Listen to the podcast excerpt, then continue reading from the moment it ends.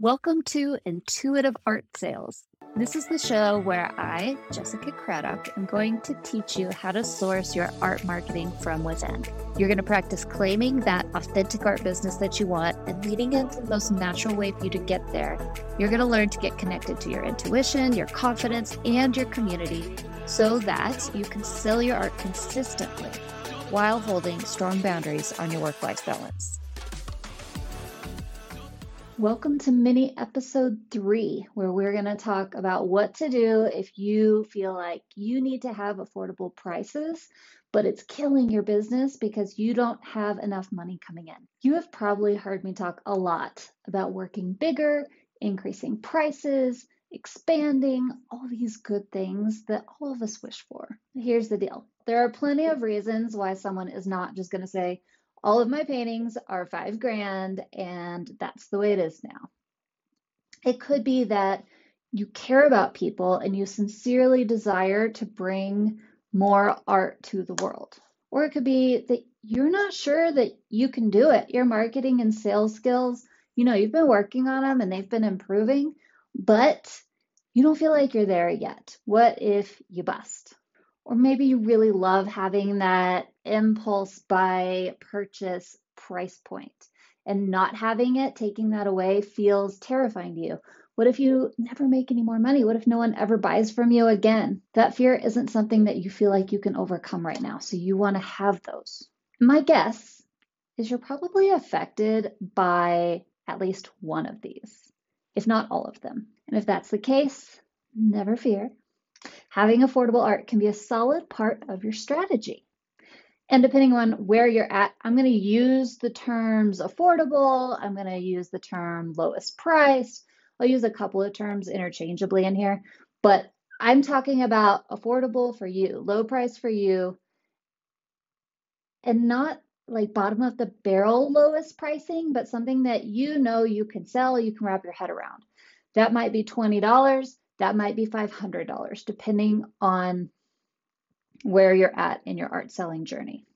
And here's the good news there is something to be said about having those affordable prices inside of your strategy. So, along with all this growth and expansion and price raising that I love and I love to talk about so much, there are still reasons why you might likely want to have some of that more affordable stuff inside of your strategy. So in this mini episode, I'm going to show you three ways to ensure that you can incorporate, excuse me, that affordable art into your business and still ensure that you have enough room, enough capacity to bring in enough money to hit your goals. All right, strategy number one. I teach inside of my program, Consistent Income. I teach something different than most art selling marketing coaches teach. I don't teach by the square inch. And I know that a lot of people really love that model, and I'm not saying you can't use it.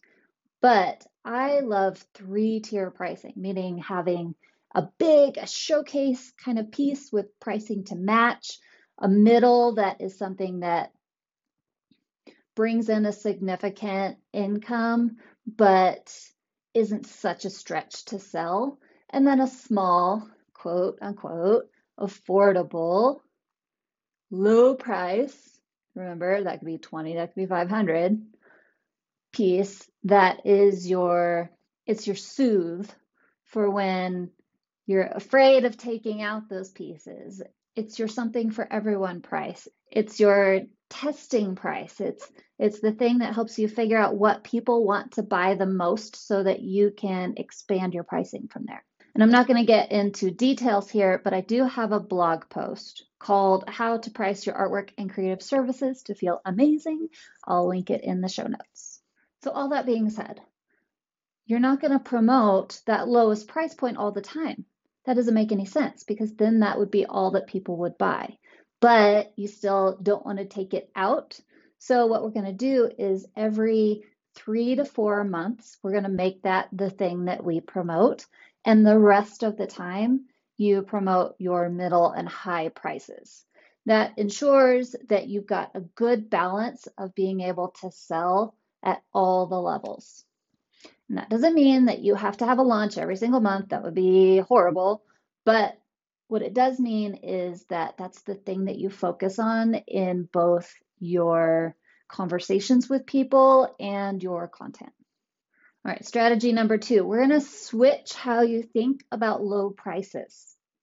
Usually, when people first come into my program and I tell them have a lower price point, they immediately go to either a print or their smallest size, which makes sense.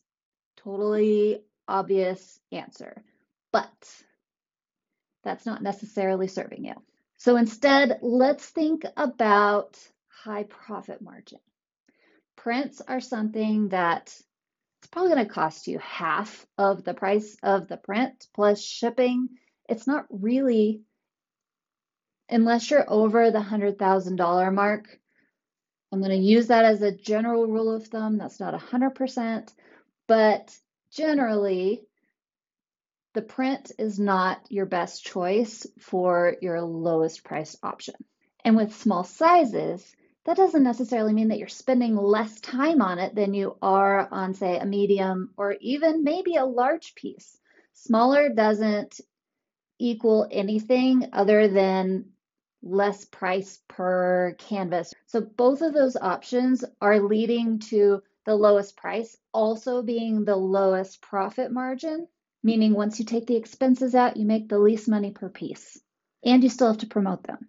So let's not do that. Let's figure out a way to make a higher profit margin for those low pieces. And it could be as simple as paper versus canvas. Or if you're creating all of these masterpieces, maybe you make studies of them where you set a timer and you've got one hour ready, boom, that's your lowest price point. So think time and think money that you have to invest into it and what are you going to get out of it in the end. Strategy number three practice private downselling. So if you get an inquiry on a high price piece and you come to the point in this conversation where you find out they just really can't afford it, it's out of their price range.